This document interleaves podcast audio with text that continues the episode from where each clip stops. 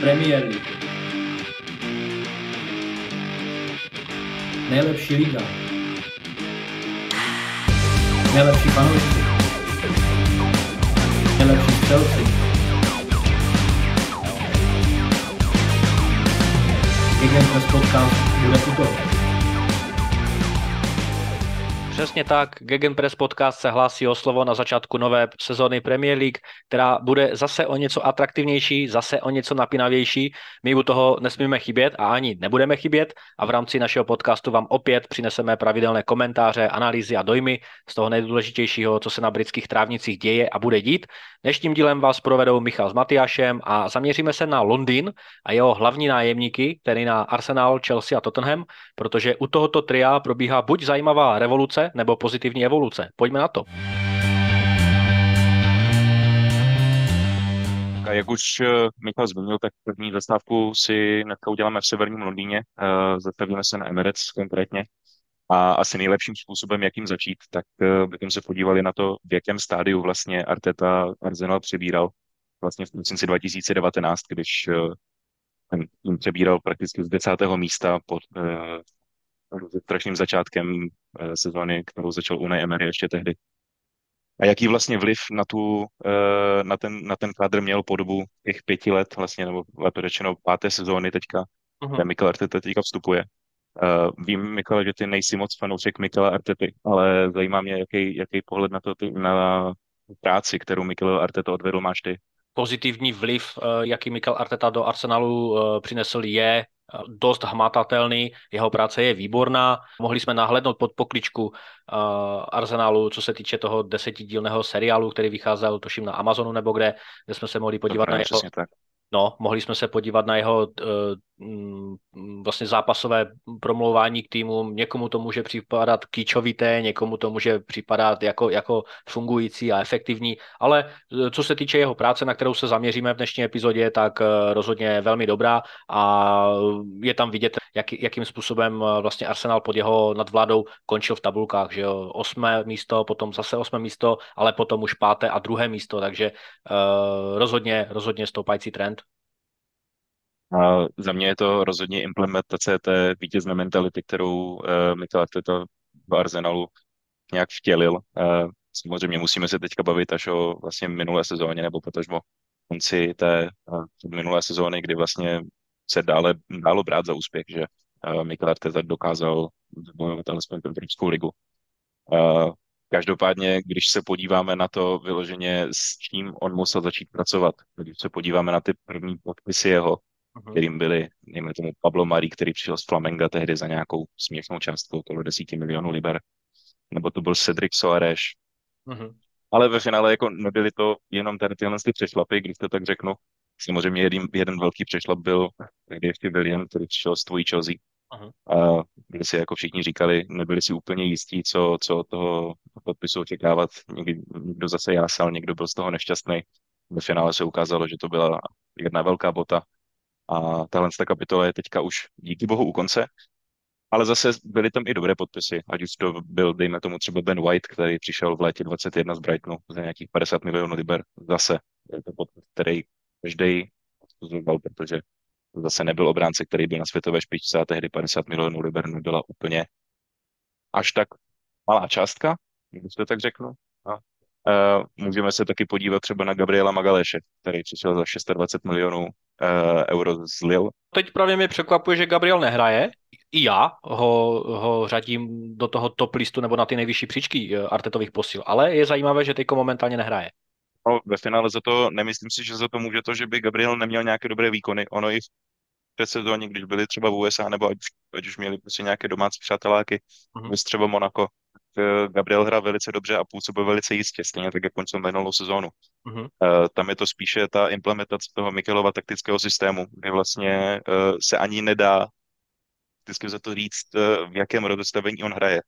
Ono to na papíře může vypadat jako nějaká 4-2-3-1 nebo 4-3-3, nějaká ta variace, ale ve finále viděli jsme, že Thomas Party vlastně třeba hrál na pravém beku, právě třeba místo, místo Bena Whitea, který se posunul do centru.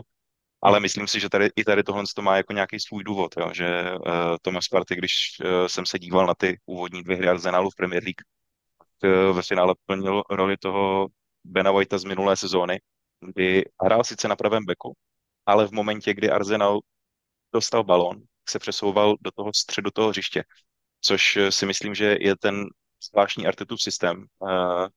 No ve finále, když byl ještě Julian Timber zdravý a nebyl zraněný, tak ten tu roli plnil zase on.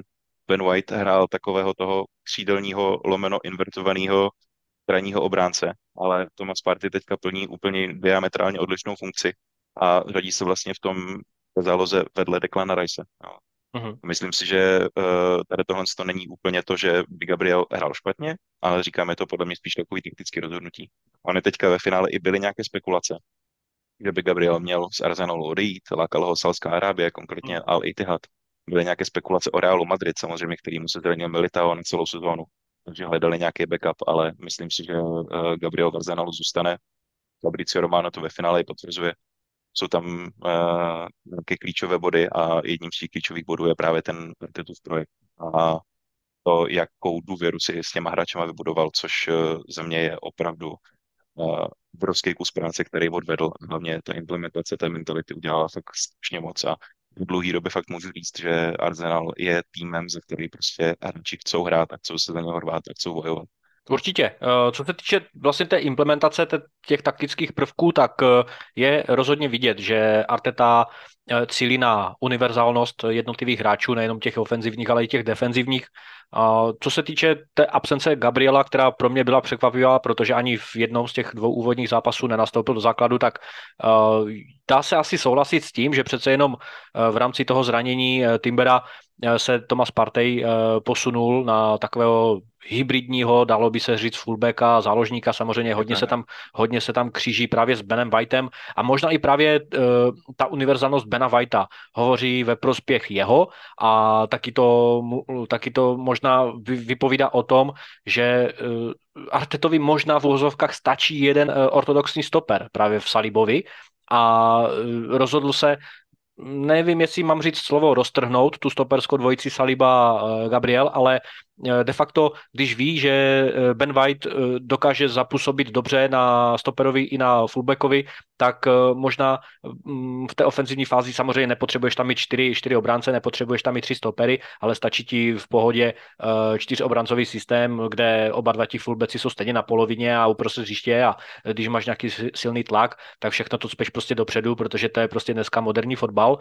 Chelsea by se na to taky mohla trošku inspirovat v tomto, ale na druhou stranu, pokud, pokud zase všichni v obraně budou zdraví a pokud Gabriel zase bude hrát na pozici stopera a možná Ben White zase na pozici pravého beka, protože nic nenasvědčuje tomu, že by neměl, tak přece jenom vidím velkou, velkou posilu v Declanu Riceovi a v tom smyslu, že Rice s Partym vytvoří silný double pivot a tato sezona podle mě by mohla být z Brusu novou sezonou pro Martina Odegarda, Eh, který by mohl být naprosto, naprosto volným, eh, velice inteligentním hráčem. V tom rozestavení 4-2-3-1, dejme tomu eh, rok a půl zpátky, byl přece jenom Odegaard v, ní, v níže postavené roli a právě on působil v té, v té dvojici se středním, s dalším středním záložníkem. Ve směs to byl Šaka, občas to byl právě Partey a nad nimi ještě někdo působil další, ale teď, teď, je, teď je to právě o tom Odegaardovi a já tam vidím velký potenciál. Právě díky tomu, že jeho pozice bude hodně, hodně volná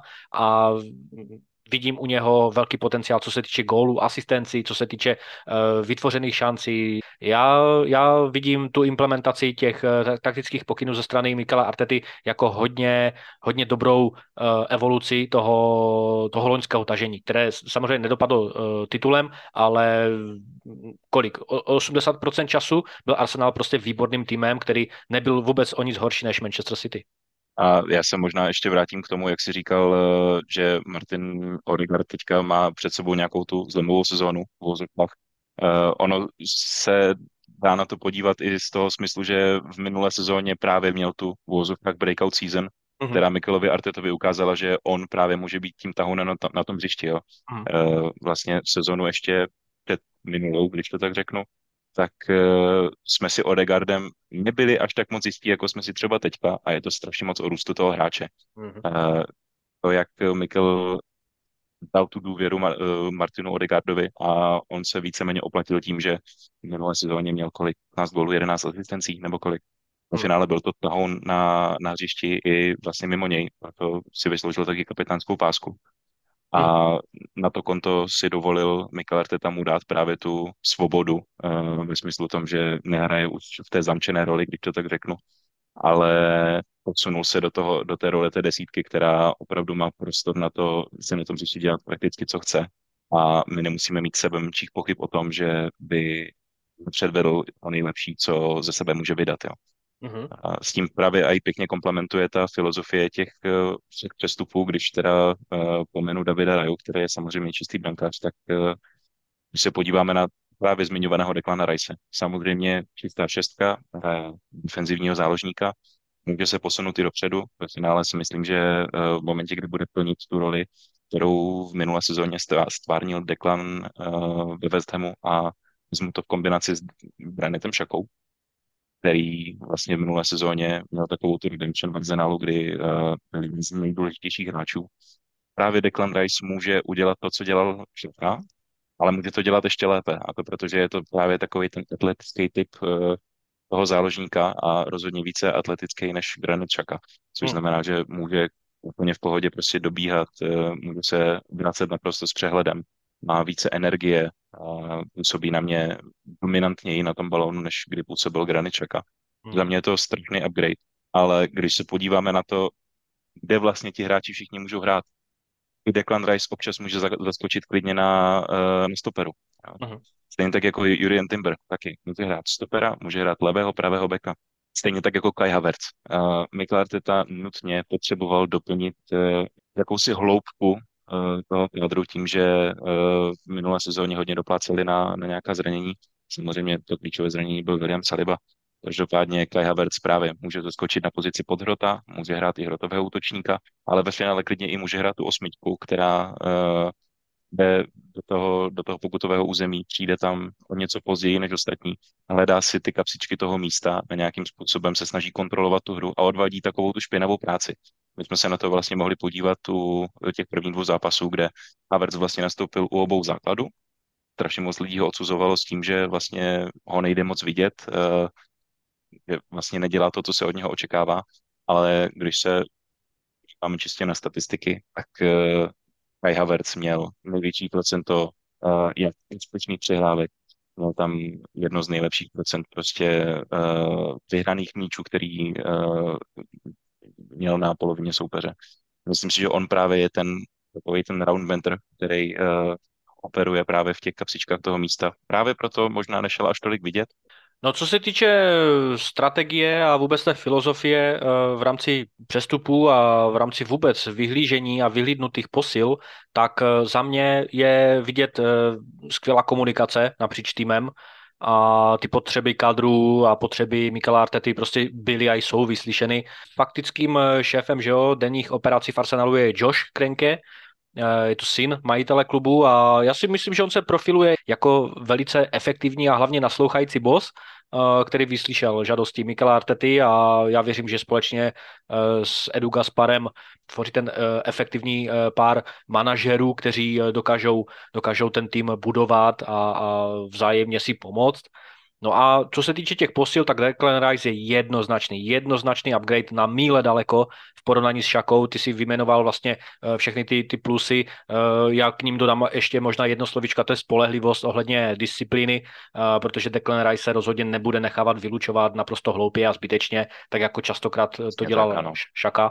A on má prostě obrovské pokrytí hřiště a to, to vidím jako obrovský upgrade pro Arsenal. Rozhodně ty posily, které Arsenal vykoumal, tak na jednu stranu velmi dobré, ale na druhou stranu pojďme si říct, že, že na Arsenal uh, dopadne zase ta tíha očekávání a já si nemyslím, že, že uh, bude stačit dlouhodobě uh, top 4 pro Arsenal, ale že každoročně budou muset bojovat o titul a vyzvat Manchester City. Je tak, ono ve finále, uh, když Mikel Arteta, ještě se vrátím k tomu podpisu Viliana, tak tam padnul jeden argument, který se mi urol do paměti a to bylo to, že ten přesvědčující argument, proč byl vlastně Willian měl týden na Americ, bylo to, že do tří let Miguel Arteta plánuje hrát o Champions League. Jo. Tehdy, když Arsenal skončil dvakrát, dvakrát po sobě osmý, uh-huh. se mu každý vysmál, jo. Nikdo mu nevěřil a to včetně ani těch nejoptimističtějších fanoušků Arsenalu. To je mě, já jsem si říkal, jako, že to přece jako musí stát trochu nohama na zemi. Hmm. Ale ve finále, kdy jsme teď, tady je fakt jako ta konzistentnost toho, že Mikel Arteta společně s Edu Gasparem a společně s Joshem Krenkem prostě byť byli kritizováni, si pořád stáli za svým a ukázali nám, že byť se to třeba nám jako fanouškům nelíbilo, každý fanoušek je v úvozovkách prostě ovlivněný uh, tím statem toho klubu, v jakým právě je. Ale uh, to, že jsme jim právě tu důvěru dali, tak se nám teďka milionkrát vrací. Přesně tak, jak říkáš, uh, teďka ani nemáme jinou možnost, než konkurovat Man City. V hmm. finále Arsenal, když se podíváš na transfer market, tak teďka má větší hodnotu celé, uh, celé sestavy, třeba Manchester City. Hmm. A je to právě kvůli té, kvůli té dlouhodobé vizi, kterou se snaží tady ten, ten trenerský, manažerský tým toho týmu prosadit. Jo. A I ten ve finále uh, podpis Davida Rai, který se může zdát jako zbytečný, není, protože Aaron Ramsdale v minulé sezóně absolutně neměl konkurenci. Turner, byť eh, je to golman, který teďka bude dělat jedničku Nottinghamu uh-huh. a v pohárech nezachytal až tak úplně špatně, tak to pořád nebylo nic extra. A to je přesně ta vítězná mentalita, o které jsem se bavil, že eh, ten příchod Davida Rai opravdu musí být eh, náznakem toho, že opravdu chce mít minimálně dva top hráče na každé pozici, což ve finále Mikel Arteta sám řekl. Aha. A chce docílit toho, aby se mezi sebou hecovali a aby mezi sebou soupeřili o to místo v základní sestavě. A jenom tady tímhle s tím uh, toho může dosáhnout, protože pokud by nějaký hráč cítil, že to místo v sestavě opravdu má jisté a že je nedotknutelný, tak počas se prostě na těch Vavřínech usne a bude podávat až, až, až tak dobré výkony. V finále i Aaron Ramsdale měl prostě v minulé sezóně několik výkyvů, kdy eh, jsme tam prakticky potom neměli koho dát, protože Matt Turner se prostě Ramsdaleovi nemůže rovnat. A byť eh, Ramsdale opravdu chytal jako po většinu části sezóny famozně, měl tady tyhle svoje výkyvy. A v momentě, kdy ty výkyvy z formy přijdou, tak tam právě může zaskočit druhý brankář, který je pro mě taky jeden z top brankářů v celé lize. Uh-huh. Že prostě David Raja. Rozhodně. David Raja, pokud si dobře vzpomínám, tak statisticky čelil největšímu počtu střel na bránu v loňské sezóně ze všech 20 týmů. Kádr mají v rámci ligy, si myslím, velice, velice obstojný na to, aby opět vyzvali Manchester City, jak jsem říkal, ale co Liga mistrů? Arsenal bude mít rozhodně cíl dotáhnout se co nejdále v rámci Ligy mistrů, samozřejmě i v rámci eh, ekonomického hlediska bude muset eh, zacelit eh, tu finanční díru. Pořád tam svítí vlastně, že ta 100 milionová cenovka u Rice. Ačkoliv se o Arsenalu asi vůbec nebude mluvit o nějaké uh, účasti ve finále, možná ani v semifinále. Já bych to osobně viděl na to, že samozřejmě, když se budeme potom bavit v kontextu uh, vylosování základních skupin, tak já bych se, já bych se nebál mluvit o tom, že Arsenal by měl mít povinnost postoupit minimálně do čtvrtfinále a tam už, tam už se může dít cokoliv minimálně čtvrtfinále, jak říkáš, eh, postup ze skupiny, který snad ani nemůže být jako nějakou diskuzí. Hmm. V finále ten, uh, to umístění a ten fotbal, který předvádíme, opravdu není náhodou. Jo. Teďka vidím, že, že prostě Arsenal se vrací malu tam, kde byl v sezóně prostě 2005, 4, 5, 6. Tak nějak uh, myslím si, že čtvrtfinále je opravdu nutností. Samozřejmě potom už jenom záleží na tom, koho nám osud přihraje. No. Hmm. Já bych to osobně strašně rád třeba vrátil Bayernu nebo Barceloně. Bayernu, ať už hmm. za tu potupnou porážku 10-2, vlastně napříč dvěmi zápasy, kde jsme prohrali dvakrát 5-1, jak doma, tak venku. Uh, tak ve finále i několik uh, porážek, ať už to bylo v osmi finále, ve čtvrtfinále s Barcelonou, ale hlavně samozřejmě v finále Ligy mistrů 2006. No tak eh, posluchačů a fanoušků v rámci našeho podcastu eh, ze strany Arsenalu máme docela dost, takže eh, budeme rádi, pokud se podělíte o vaše názory a o, hlavně o vaše očekávání, jak to s Arsenalem v letošní sezóně dopadne. Jak v ligové kampani, tak v kampani Ligy mistrů. Co se týče naší druhé zastávky, tak se pojďme podívat na Chelsea, která zase bude eh, rozdmíchávat eh, velkou kritiku v tisku, v médiích, samozřejmě neutrální a eh, antifanoušci Chelsea měli žně po prohraném zápase s West Hamem ze strany Chelsea 1-3. Ten zápas byl absolutně tragický z, z ofenzivního hlediska ze strany Chelsea A, ale uh, bavit se můžeme o čemkoliv v rámci Chelsea, v rámci sportovních výsledků, v rámci nějaké předvedené hry, ale já bych se chtěl pozastavit nad jedním tématem, u kterého se moc uh, nebavíme a v, uh, vůbec, které uh, média moc nějakým způsobem zatím nerozpitvala a uh, týká se to zranění. A máme v kádru Chelsea opět mnoho zranění. Rhys James, hamstring ho vyřadil ze hry a je to jeho páté zranění stejného typu za dva roky. Nukunku dlouhodobě mimo, Karny Čukvumeka teď dlouhodobě mimo s kolenem Wesley Fofana po druhé v krátké době, že na začátku loňské sezony, kdy k nám přestoupil uh, z Lestru, tak i hned odletěl do New Yorku na, na vyšetření uh, kolena, na, na vstupní prohlídku a samozřejmě se zranil. Armando Broža je dlouhodobě zraněný s kolenem. Uh, teď se zranil na tréninku Michailo Mudrik. Já netvrdím, že to bude nějaká velká sportovní ztráta z hlediska herního výkonu. Těch zranění je zkrátka podezřele moc a když jsem se podíval na statistiku, tak eh, nejsou k dispozici hráči v celkové hodnotě 266 milionů liber. A důvod eh, podle mě je úplně jasný. Já už jsem to rozpitvával vlastně eh, v té, v té jedné velké epizodě v rámci uh, nákupu uh, Chelsea majitelem nebo americkým majitelem Todem Bellim a Chelsea, jako, já nevím, jako jestli jediný klub v Premier League, ale uh, nemají fyzioterapeutický tým in-house, jak se říká. Mají pouze externí službu, nebo v uvozovkách pouze externí uh, te, fyzioterapeutickou službu. A mají tam jednoho fyzioterapeuta na kontrakt, uh, Jose Calvara, a on byl propuštěn, uh, když do klubu přicházel Graham Potter, a potom, když Chelsea vedl eh, Frank Lampard, tak byl Jose Calvara zase, zase přijat zpět, protože hráči ho mají hodně v oblibě a máme tam tedy jednoho, alespoň jednoho fyzioterapeuta. A co se týče vlastně těch zranění, tak za mě úplně jednoznačně a může to potvrdit asi určitě jakýkoliv uh, profesionální hráč, ať už hokejista, fotbalista, tak ono se to nemusí jevit jako důležitá věc, ale fyzioterapeuti a hlavně ti dlouhodobě fungující u týmu znají přece každou maličkost, každý centimetr anatomie toho svěřeného hráče a každá taková maličkost v rámci, já nevím, rekonvalescence, v rámci nějaké analýzy zranění může ve finále znamenat zkrácení nebo naopak prodloužení rekonvalescence rekonvalescence o týdny nebo o měsíce. Chelsea zkrátka eh, zavrhla plány mít eh, svůj fyzioterapeutický tým a Todd Bailey se rozhodl, že tuto službu bude v úvozovkách outsourcovat nedokážu si představit, co si Todd Bailey myslel tím, že doká, dokáže prostě veškerý budget a veškerý svoje prostředky dát do veškerých hráčů, který se mu prakticky líbí. Oba dva víme, že Todd Bailey uh, fakt jako nakupuje jako zběsilej a byť se tady tohle na první povrch nezdá, tak tady tohle je strašně důležitá součást každého kádru. No.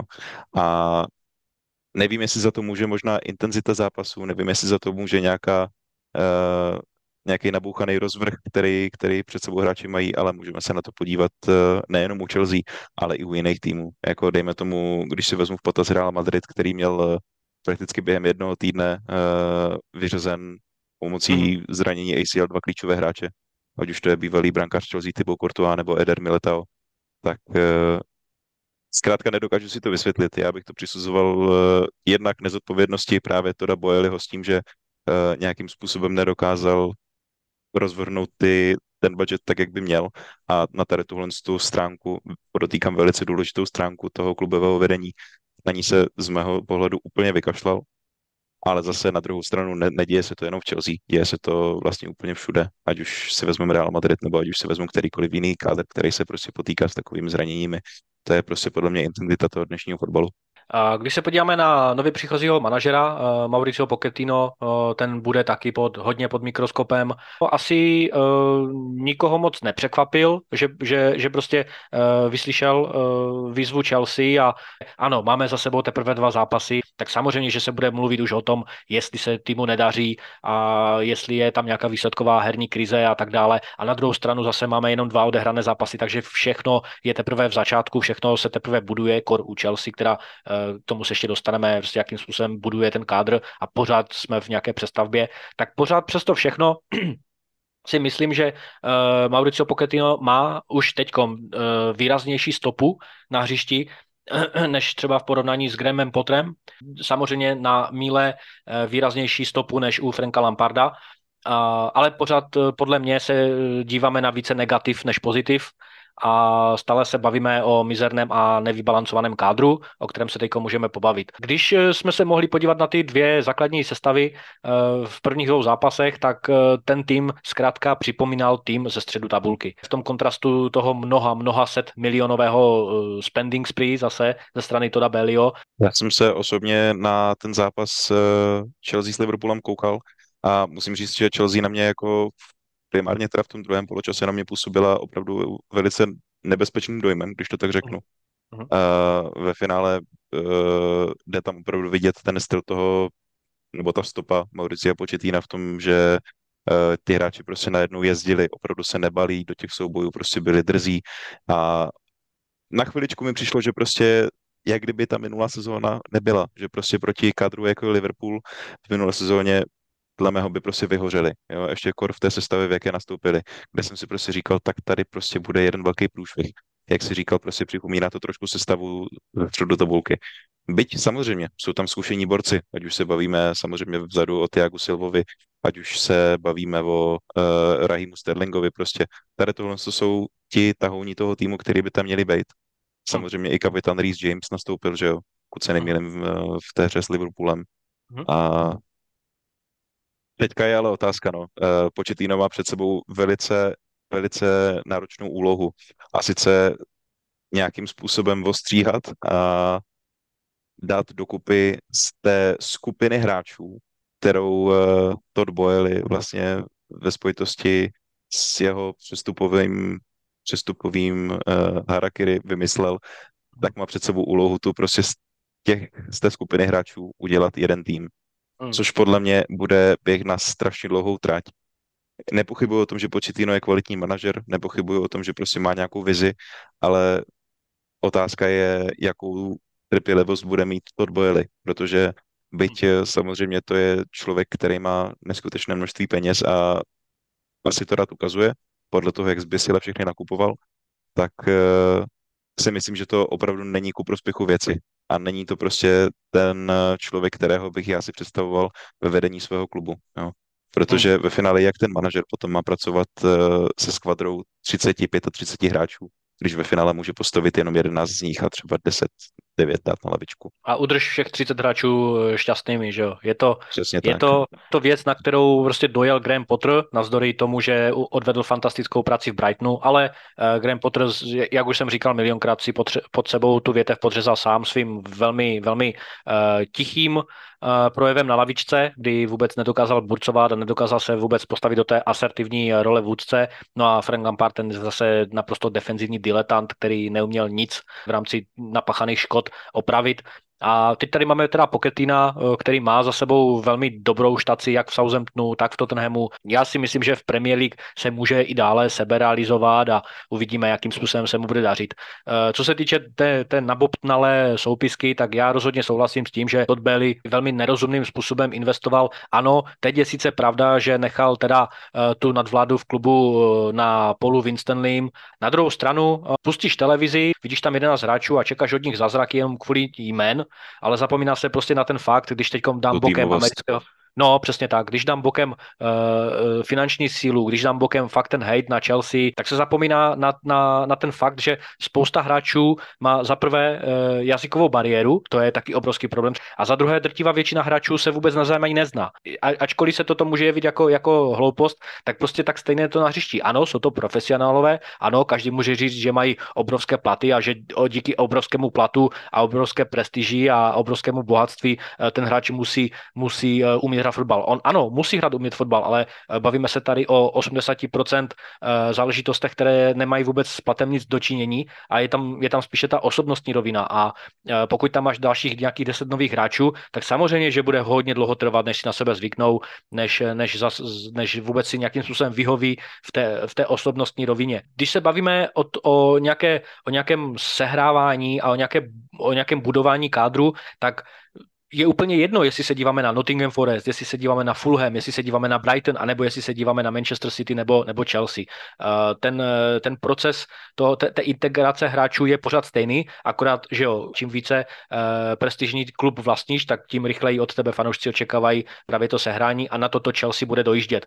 protože Todd Bailey prostě udělal obrovskou revoluci v klubu, vyházel tam kromě Rise Jamese, Bena Chilvela a Tiaga Silvy úplně všechny hráče, kteří měli spojitost právě s tím minulým režimem. Vlastně rotují těch 25 hráčů, kteří odejdou a kteří přijdou a ono je to těžší eh, prostě takhle budovat ten kádr. Takže jak říkáš, souhlasím s tím, Mauricio Pochettino má obrovský kus práce před sebou a může, můžeme tento segment asi zakončit zase nějakým odhadem uh, v rámci ligy, protože Chelsea že jo, bude hrát jenom ligu a domácí poháry. Já jako návrat do top 4 bych viděl jako velice, velice, velice optimistickou záležitost, možná i naivní, eh, kor, když se bude vracet eh, Liverpool asi zpátky eh, do nějaké hry o top 4, Brighton bude obrovsky silný, navzdory tomu, tak jako že... Newcastle.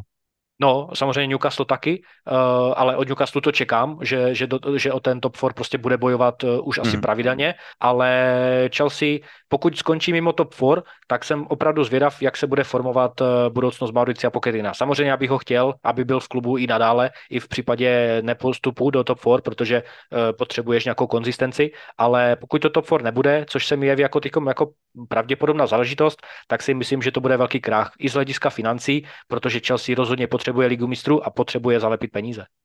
Jak říkáš ty, já si myslím taky, že uh, vidět to na ligu mistrů další sezóně je velice optimistické. Ono to ve finále fakt záleží na tom, jak se Mauricio Pochettino popere s tím uh, udělat z té skupiny hráčů, která teďka v, tom, v té Chelsea hraje, tak z nich udělat jednotný tým. Tady tohle to podle mě bude to zásadní, co ho čeká a co ovlivní průběh uh, zbytku té sezóny obecně, uh, já si nemyslím, že Chelsea jako nemá na to ten kádr a nemá tu základní jedenáctku na to, aby prostě se o tu top 4 poprala, jo. Samozřejmě, když vynecháš zranění, jo, uh, obrana uh, ve stylu Benoit Badiashil, Wesley hmm. Fofana, hmm. Diasi, Silva a to jsou jenom jako stopeři, jo. Na krajích samozřejmě, uh, ať už to je prostě Reece James, ať už to je Ben Chilwell. Uh, v záloze samozřejmě rekord signing ještě tehdy Moses, Moses Caicedo, Enzo Fernandez v útoku, fenomenální za mě, můj velice oblíbený hráč uh, Nicholas Jackson. Já si myslím, že oni tam tu kvalitu mají, ale tam je prostě velice těžký udržet tam nějakým způsobem tu týmovost a aby ten tým operoval jednotně, aby operoval jako skupina hráčů, ne jako skupina hráčů, která se prostě jde zahrát fotbal, ale jako skupina hráčů, která si navzájem na tom hřišti rozumí. A tady tohle je právě to, co odděluje právě ten dobrý tým od toho skvělého. No a vy fanoušci Chelsea, pokud nás posloucháte, tak dejte taky vidět, co, si, co, co očekáváte od této sezony, jestli Mauricio Pochettino má eh, nož na krku v případě postupu mezi top 4 a pokud se tak nestane, tak jestli bude jeho pozice v ohrožení. A my jdeme na poslední tým a to je Tottenham. No a my si uděláme naši dneska poslední zastávku zpátky v severním Londýně. Tentokrát zakotvíme na Tottenham Stadium a udíváme se na to, kde vlastně Tottenham teďka stojí, kde oni hmm. mají tu pozici, eh, když vlastně odešel jejich dlouhodobý lídr, kapitán, tahon celého týmu Harry Kane. Eh, do toho mají nového manažera, o kterým ani, asi ani nebudu přehánět, když řeknu, že většina fanoušků Tottenhamu o něm ani nevěděla, eh, že vlastně vůbec existuje. Samozřejmě trénoval národní tým Austrálie, trénoval Celtic, ale pro člověka, který uh, nesleduje fotbal jako takový a není úplně fanatik, tak to bylo neznámý jméno. Uh, teď je jenom otázka, jak, jak on se s tím popere. Uh, za mě Anže Postečoglu styl fotbalu, který předváděl Celtic, když jsem se na to díval zpětně samozřejmě, tak to byl takový ten styl fotbalu, kdy oni se nezastavili. Oni prostě chtěli, ať ten soupeř na tom míči hraje co nejméně zakládali si prostě na vysokém pressingu a zakládali si na tom, aby hráli útočný fotbal. Většinu svého času v Celticu strávil s rozestavením 4-3-3, kdy většinou křídla hráli velice roztaženě, hráli prakticky až u lajny a snažili se tady tímhle s tím vytvořit uh, prostory a místo pro, ať už to byli eh, krajní obránci, kteří invertovali a snažili se prostě najít to místo, který vytvořil ten křídelní hráč, anebo kdy už to budou samozřejmě střední záložníci, ke kterým si myslím, že teďka v Tottenhamu bude mít mnohem blíž, protože v momentě, kdy se třeba vrátí Rodrigo Bentancur, tak to je přímo ten typ hráče, kterýho já bych si tam představoval, eh, který prostě bude v roli té mecely a bude chodit eh, vysoko eh, a bude se snažit si najít ty příležitosti k zakončení. Aha. Otázka teďka je, kdo vlastně v Tottenhamu toho Harryho Kanea zastoupí. Jestli tady vůbec jako v tom Tottenhamu je někdo, kdo dokáže tu uh, mezeru po Harry Kaneovi vyplnit. A i kdyby ne v týmu, je vůbec na trhu nějaký hrotový útočník, který by plně dokázal Harryho zastoupit? Uh, souhlasím s tím, že Tottenham eh, stojí na Prahu nové éry, že stojí na rozcestí a musí si opravdu hodně dobře vybrat a opatrně vybrat, jakým směrem se vydají protože pořád tady máme Daniela Livyho jakožto nekompromisního, velice, uh, velice low cost orientovaného uh, prezidenta klubu, který zkrátka nechce investovat velké peníze, ačkoliv teďko musel uh, do dvou posil, ale na druhou stranu, co se týče odcházejícího Harryho Kanea, jehož přestupová částka nebude reinvestována možná i částečně souhlasím s tím, že i kdyby mohla být, tak není, není zkrátka koho přivést. Nezapomínejme, že Tottenham rozhodně není exkluzivní eh, manšaft, který by, který by byl magnetem pro úplně ten eh, top, uh, top list hráčů. Takže co se týče náhrada toho Harryho Kanea, bude to rozhodně těžké. Vlastně jeho, jeho partiáctví s korejským expresem Sonem byla, byla exkluzivní záležitostí a moře, opravdu velké moře gólů Eh, odešlo s Harry Kanem, ať už v, jeho, v rámci jeho režie eh, vstřelených gólů, tak samozřejmě asistenci eh, a vůbec těch gólových akcí, dejme tomu, které, které Harry Kane rozjel, ale na, na kterých se, ne, se nepodílel ani asistenci, ani golem, takže obrovská díra a která se projeví, prostě ať už, ať už v průběhu ještě první poloviny sezóny, anebo dejme tomu kolem Vánoc. Já věřím tomu, že, že ač teda hm, Postekogluvi nepřeju nic špatného, tak rozhodně si nemyslím, že eh, bez výrazné posily, ať už teď, anebo v lednu, eh, se zkrátka nebude moc radovat z hodně vstřelných gólů. Ano, samozřejmě ten zápas proti Manchester United 2-0 vyšel naprosto fenomenálně, ale i ten druhý gól, eh, jak strašně vtipný byl, tak evokuje to, že, že tam chybí ten, ten zabijácký instinkt uprostřed pokutového území. Ano, někdo může říkat, že to bude, nebo může tvrdit, že to bude Richard Lisson, k němu se můžeme dostat. Já tomu rozhodně nevěřím. Jestli to bude Son, já věřím tomu, že v svých 31 letech sice ještě nestrací nic moc z agility a z rychlosti, ale přece jenom eh, ten hráč před dvěma rokama, kdy nastřílel svůj osobní rekord v lize a vůbec svůj, eh, svůj produktivní rekord zaznamenal právě před dvěma rokama, tak už to není ten samý hráč. Akor, když mu, když mu prostě dáte, dáte bokem Eh, toho parťáka v Harry Kaneovi, tak zkrátka se to projevit musí, ať už mentálně, ať už podprahově a samozřejmě i statisticky. Takže jestli uh, se Tottenham chce opírat o Richarlisona jako o novou devítku, tak uh, pán Bůh s Tottenhamem, protože Richarlison ukazuje, že mentálně na to nemá, uh, v jakémkoliv okamžiku, kdy se mu nedaří, tak se chová jako děcko, ať už svou řečí těla, ať už svými gestikulacemi a, a podobnými jako Bruna Fernandeže z United, a když si stěžoval na to loňské malé využití na hřišti, že ta, ta sezona byla shit, podle jeho slov, tak uh, já myslím, že fanoušci teď od něho budou očekávat daleko, daleko větší uh, výkony než, a, a lepší výkony, než teď předvádí. A jak říkáš, jako jestli bude Tottenham a Anže spolehat na výkony Richarlisona jako hlavního hrotového útočníka, tak opravdu pán s nimi. Přece jenom v minulé sezóně měl více žlutých karet za splečení si drezu a oslavu offsideových gólů, než jako těch pravých gólů, který v Premier League dal, jo. Takže to si opravdu nemyslím, že tady dojde k nějaké razantní změně a je to opravdu jako kvůli té mentality, kterou Richardson prokazuje. Je to fakt eh, nelíbí se mi ani, ani jako člověk, nelíbí se mi jako hráč na tom hřišti. Ve finále hmm. on měl jeden dobrý měsíc uh, v, minulý, v minulém roce a to hmm. byl uh, světový, uh, to bylo mistrovství světa uh, v Kataru, kdy za Brazílii hrál naprosto fenomenálně, hrál jako skvělý fotbal a v momentě, kdy se vrátil do Tottenhamu, tak uh, jako by se ta DNA Spurs do něho znova vrátila a začal hrát jako ten starý Richarlison. Mě Aha. takhle z patra napadá jako asi, asi dvě jména, který by ho mohli nahradit. A sice se tady bavíme o Dušanu Vlahovičovi, který má teďka v Juve hmm. nejistou budoucnost. Mhm. a bavíme se tu taky o samozřejmě Romelu Lukakuovi. Potažmo samozřejmě byly, byly na trhu i jiné jména, jako například, já nevím, třeba Luis Openda, o kterým se taky spekulovalo, který samozřejmě potom odešel do Lipska, ale zkrátka teďka, teďka nevidím žádnou, žádnou možnost, eh, na, na kterou by se to ten mohl obrátit, aby, aby, to, aby tu díru nějakým způsobem zalepil. No. ale ten výkon proti Manchesteru United byl naprosto parádní. Ano, eh, Manchester United hrali naprosto tragickým způsobem, ale to bych pořád Hmm. jako neutrální fanoušek eh, neubíral nic z kreditu Tottenhamu.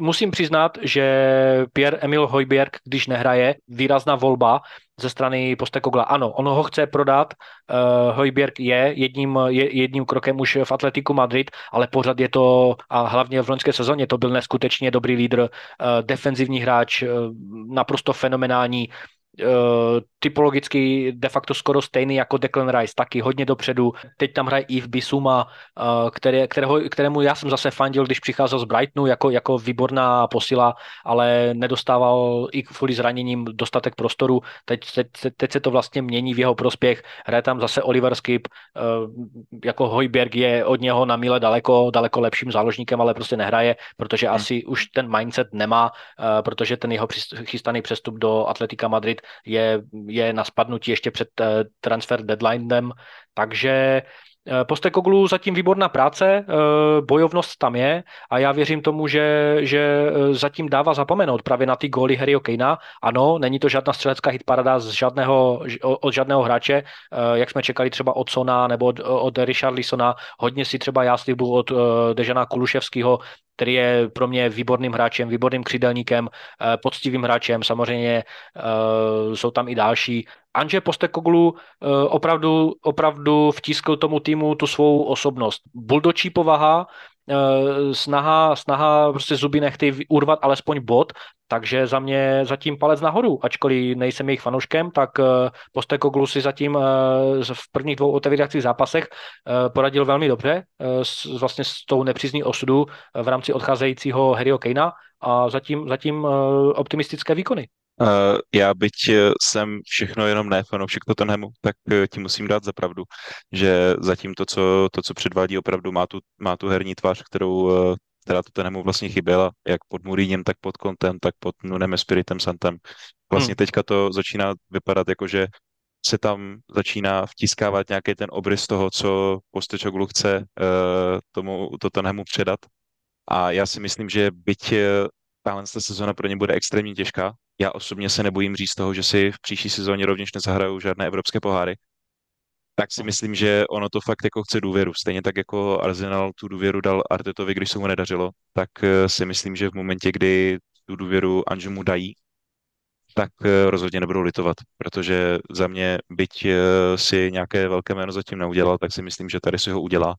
A že to bude kvalitativně zase prostě ten tým, kterýmu můžeme prostě říkat, že patří do top 6. Byť se mi to říká velice těžko jako fanoušku Arsenalu, ale, ale myslím si, že pokud eh, zůstane na té, na té trati, na kterou se vydal, tak eh, si nemyslím, že Tottenham s tím, že ho přijal, udělal nějakým způsobem špatný krok. No tak eh, já myslím, že to byla asi poslední myšlenka v rámci dnešní epizody. Děkujeme vám všem posluchačům za to, že jste si udělali čas, že jste si opět doufáme zpříjemnili eh, vaše volné chvilky posloucháním podcastu Gegenpress. Určitě se mrkněte na naši platformu Hero Hero, kde budeme eh, postupně vkladat i video epizody v rámci nějakých analýz. Taky můžete zamířit na náš Instagramový účet Gegenpress Podcast a u příští epizody zase příště naslyšenou.